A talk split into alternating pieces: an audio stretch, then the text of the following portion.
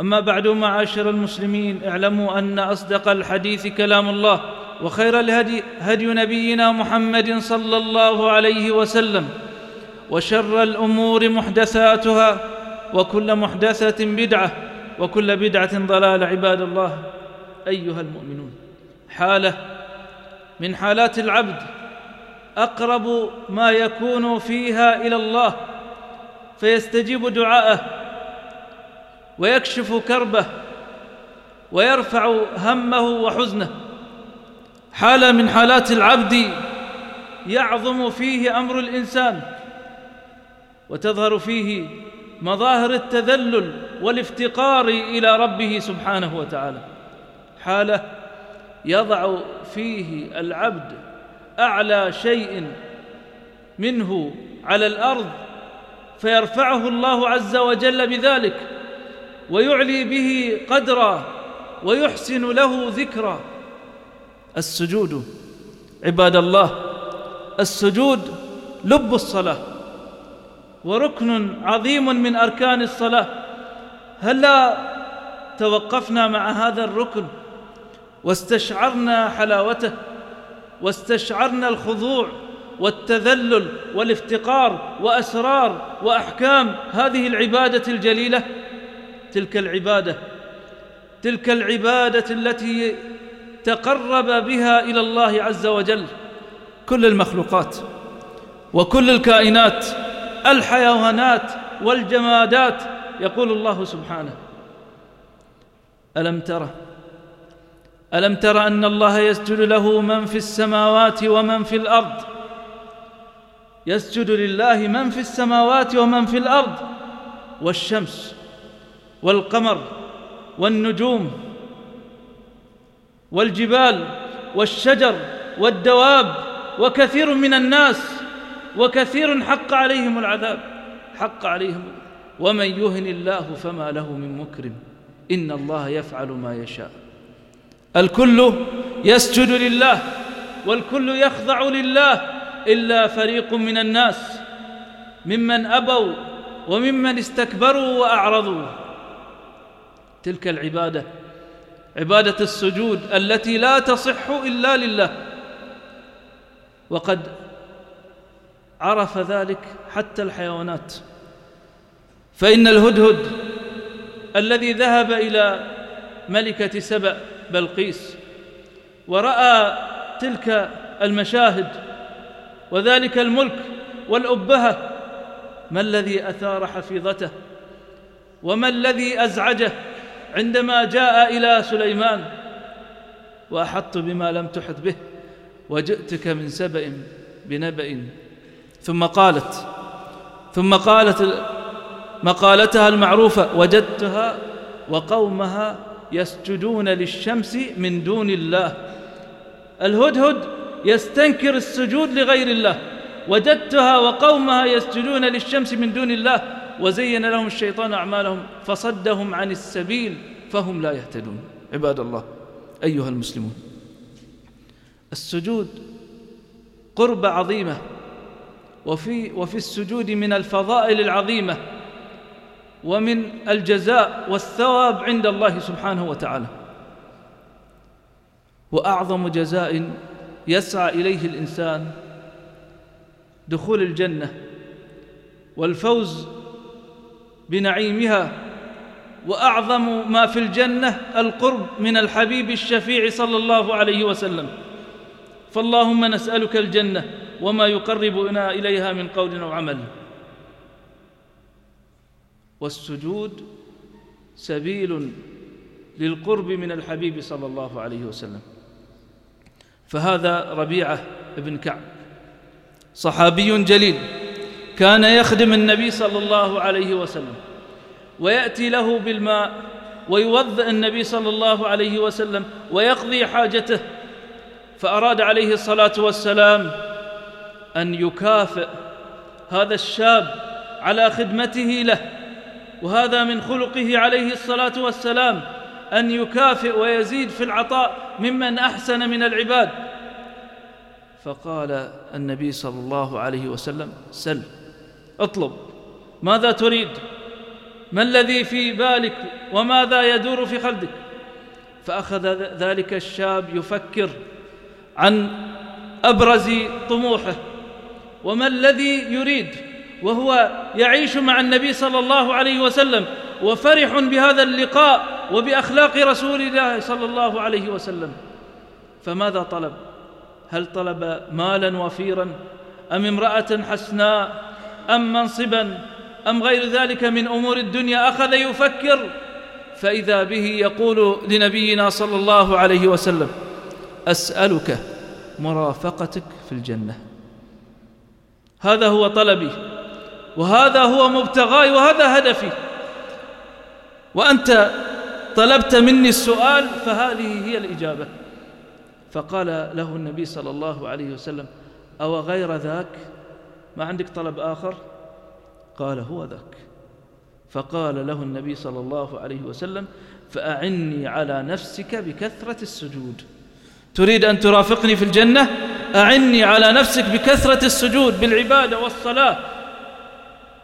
معاشر المسلمين عباد الله امتدح الله عباده ورسله الذين يكثرون السجود له. قال سبحانه أولئك الذين أنعم الله عليهم من النبيين أولئك الذين أنعم الله عليهم من النبيين من ذرية آدم وممن حملنا مع نوح ومن ذرية إبراهيم وإسرائيل إذا تتلى وممن هدينا واستبينا إذا تتلى عليهم آيات الرحمن خروا سجدا وبكيا هذا وصف أهل الإيمان. أما أهل الكفر والنفاق والإعراض فقد استنكر الله عز وجل عليهم بقوله بقوله فما لهم لا يؤمنون وإذا قرئ عليهم القرآن لا يسجدون. أهل الإيمان قال الله عنهم تراهم ركعا سجدا يبتغون فضلا من الله ورضوانا سيماهم في وجوههم من أثر السجود. علامتهم التي بها يعرفون يوم القيامة كما قال النبي صلى الله عليه وسلم في الحديث الذي عند الترمذي أمتي يوم القيامة. أمة النبي صلى الله عليه وسلم أمتي يوم القيامة. غر من السجود يعني علامة السجود في وجوههم النور والبهاء محجلون من الوضوء أطرافهم فيها النور. بل لما يدخل أهل الجنة الجنة وأهل النار النار. يدخل من أهل التوحيد ومن أهل لا إله إلا الله من عليه شيء من المعاصي في النار. نسأل الله سبحانه وتعالى أن يجيرنا من النار. يدخلون النار وهم يشهدون أن لا إله إلا الله. فيعذبون في النار بقدر ما ارتكبوا من المعاصي في هذه الدنيا. ثم يأمر الله الملائكة ليخرجوا من النار من شهد أن لا إله إلا الله. فبماذا يعرفون؟ يعرفون بآثار السجود. فإن الله حرم على النار أن تأكل من بني آدم آثار السجود. كرامة. لمن يرم لمن يجعل جبهته في الأرض لله عز وجل. ولمن يخضع تواضعا لله. عباد الله أيها المسلم إذا كنت في هم وغم ومصيبة فأول ما تطرق أبواب السماء بالنزول إلى الأرض. وأول ما تسأل الله عز وجل بالسجود له. إذا أصابتك مشكلة ومصيبة فإن ربنا سبحانه وتعالى أمر نبيه صلى الله عليه وسلم بالسجود والخضوع عند وقوع الهم والكرب له فكان عليه الصلاة والسلام يرتاح بالصلاة. ولقد نعلم أنك يضيق صدرك بما يقولون فسبح بحمد ربك وكن من الساجدين واعبد ربك حتى يأتيك اليقين. معاشر المسلمين عباد الله. لننظر إلى حال السلف حال الصحابة والعلماء ومن تبعهم حالهم مع السجود. فقد روى الإمام أحمد وانظروا إلى هذه القصة وتعالوا معنا إلى تفاصيل أحداثها. روى الإمام أحمد أن الأحنف بن قيس وهو تابعي دخل بيت المقدس. نسأل الله سبحانه أن يحرر بيت المقدس وأن يرزقنا صلاة فيه. دخل بيت المقدس فوجد رجلا يصلي يكثر السجود. يصلي يصلي. يقول الأحنف فوقع ذلك في قلبي. فانتظر حتى انتهى من صلاته. انتهى ذلك الرجل من الصلاة. فقال له يا فلان لا يعرفه. قال أتدري على ماذا انصرفت؟ على شفع أو وتر؟ يعني قاعد تصلي تصلي تصلي. ما تدري هل انقضيت على شفع أو وتر من كثر ما كان يصلي. فقال له إن أكل أدري فإن الله يدري. أنا ليش أحسب؟ الله سبحانه وتعالى يحسب أجوري وحسناتي. إن أكل أدري فإن الله يدري. ثم قال ذلك الرجل. قال أخبرني حبي أبو القاسم صلى الله عليه وسلم. ولم يتمالك نفسه إلا وهو يبكي. ثم قال أخبرني حبي أبو القاسم صلى الله عليه وسلم. ثم قال أخبرني حبي أبو القاسم صلى الله عليه وسلم. ما من عبد يسجد لله سجدة. ما من عبد يسجد لله سجدة إلا رفعه الله بها درجة. وحط الله له بها خطيئة. وكتب له بها حسنة. كلما تسجد سجدة لله في صلاتك كم كم سجدة تسجد في اليوم والليلة؟ في الفروض ثم في النوافل ثم في قيام الليل ثم في ركعتين الوتر كلما ازددت سجدة رفعك الله بها درجة وحط عنك خطيئة وكتب لك بها حسنة. وكم هي الدرجة؟ درجة عظيمة ومنزلة كريمة. أولئك الذين كانوا يستشعرون معنى السجود يستشعرون معنى القرب لله. سفيان الثوري وهو من علماء هذه الأمة. قال عنه الإمام الذهبي في سير أعلام النبلاء قال عنه أنه شيخ الإسلام وإمام المحدثين وسيد العلماء العاملين في زمانه. سفيان الثوري كان إماما كان شيخا عالما في الحرم في مكة. يقول ابن وهب يقول رأيت سفيان صلى المغرب ثم صلى ركعتين ثم سجد. فلم يرفع من سجوده حتى نودي لصلاة العشاء. يقول علي بن فضيل رأيت سفيان يصلي ثم سجد فطفت سبعة أشواط بالبيت وما زال في السجود. لماذا؟ لأنه يشعر يشعر بقيمة التذلل والخضوع لله سبحانه وتعالى في هذا السجود. يشعر أنه قريب من مولاه. يناجيه فيما يبتغي من أمور الدنيا والآخرة. الذي يسجد في الدنيا لله إذعانا واستسلاما فإنه سيسجد في الآخرة. والذي يتكبر عن السجود فإنه سيحرم من السجود في الآخرة. ففي يوم القيامة مع وجود الأهوال العظيمة وما يستشعره العبد من جلال وعظمة يؤمر الناس بالسجود. هذه من أحوال يوم القيامة ومن أحوال يوم العرض العرض ومن عرصات يوم القيامة يؤمر الناس بالسجود. فمن سيسجد؟ يسجد أهل الإيمان.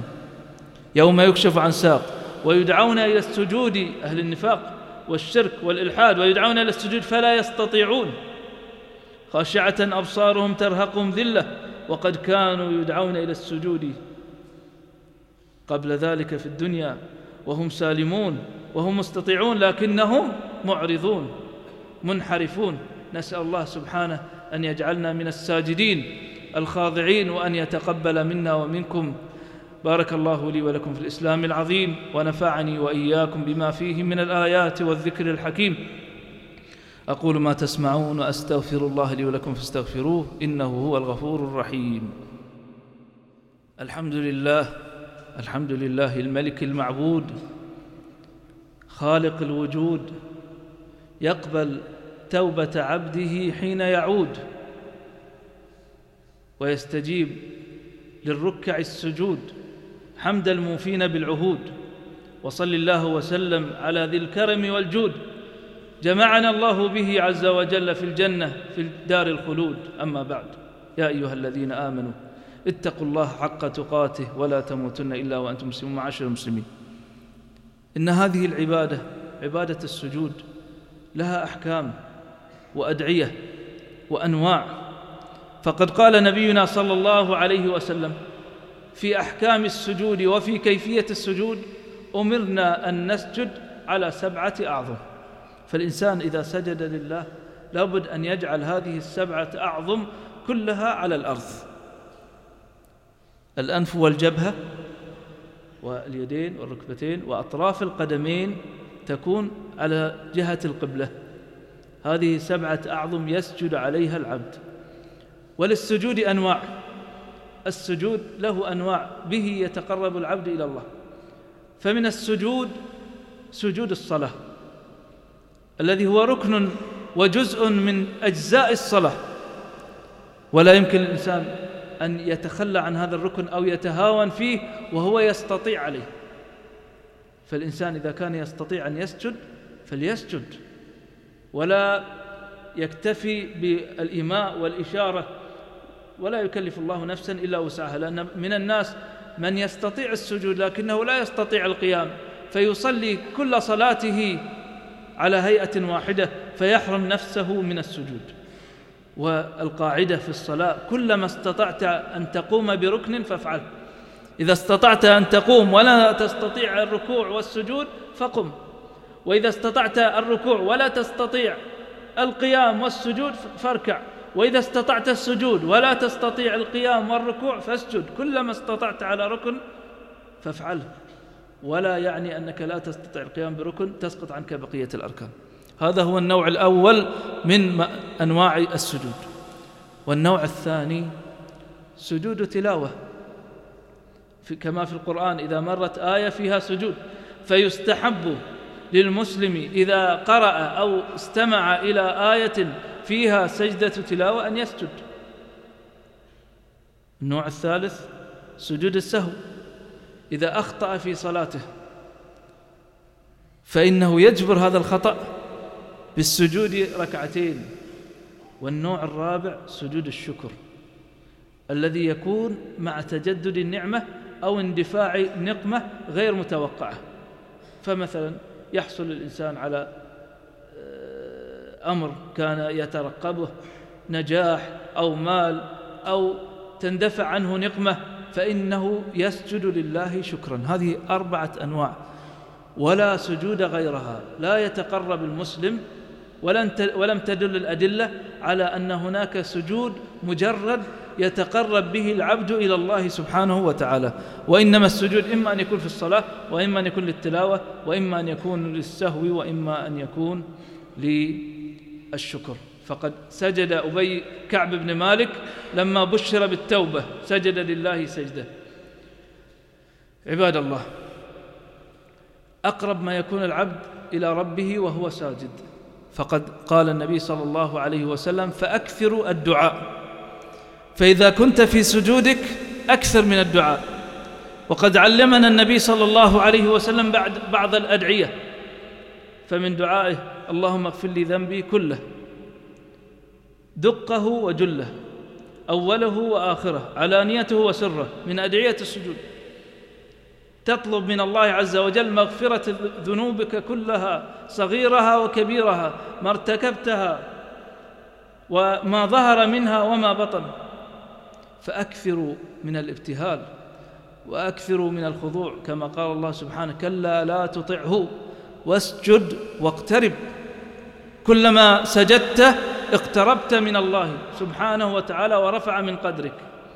فلنحرص معاشر المسلمين على استشعار معاني السجود والتلذذ بالسجود ولنبين ولنستشعر أهميته في نفوسنا وأزواجنا وأبنائنا فإذا سجدنا عرفنا بأن الله سبحانه وتعالى رفعنا بذلك وأعلى بها قدرنا. نسأل الله سبحانه أن يتقبل منا ومنكم السجود وسائر الأعمال الصالحة وأن يفقهنا في دينه. ألا فصلوا وسلموا على من أمركم سبحانه بالصلاة عليه. إذ قال الله في كتابه إن الله وملائكته يصلون على النبي. يا أيها الذين آمنوا صلوا عليه وسلموا تسليما. اللهم صل على محمد وآل محمد كما صليت على إبراهيم وآل إبراهيم. وبارك على محمد وآل محمد كما باركت على إبراهيم وآل إبراهيم. في العالمين إنك حميد مجيد. وارض اللهم عن أمهاتنا أمهات المؤمنين وعن آل بيت نبيك المقربين وعن الصحابة أجمعين والتابعين ومن تبعهم بإحسان إلى يوم الدين وعنا معهم بمنك وكرمك يا أرحم الراحمين. اللهم ابن بهذه الأمة أمر رشد يعز فيها أهل طاعتك ويذل فيها أهل معصيتك ويؤمر فيها بالمعروف وينهى فيها عن المنكر. اللهم وول علينا خيارنا ولا تول علينا شرارنا. واجعل ولايتنا في من خافك واتقاك واتبع رضاك. اللهم لك البلاد وفقه لخير البلاد والعباد وارزقه البطانة الصالحة التي تدله على الخير وتنهاه عن الشر. اللهم لا تجعل لنا في مقامنا هذا ذنبا إلا غفرته ولا عيبا إلا سترته ولا مبتلا إلا عافيته ولا ميتا إلا رحمته ولا حاجة من حوائج الدنيا والآخرة. هي لك رضا ولنا صلاح إلا قضيتها ويسرتها بمنك وكرمك يا أرحم الراحمين. اللهم كن مع إخواننا المسلمين المستضعفين في كل مكان. اللهم احقن دماءهم واحفظ نفوسهم وأموالهم وأعراضهم وأوطانهم ومن أراد بهم سوءا فأشغله بنفسه واجعل تدبيره تدميره واجعل الدائرة عليه. اللهم احفظ إخواننا المسلمين في بورما احفظهم في سوريا احفظهم في اليمن وفي كل مكان يا رب العالمين. سبحانك اللهم وبحمدك أشهد أن لا إله إلا أنت أستغفرك وأتوب إليك.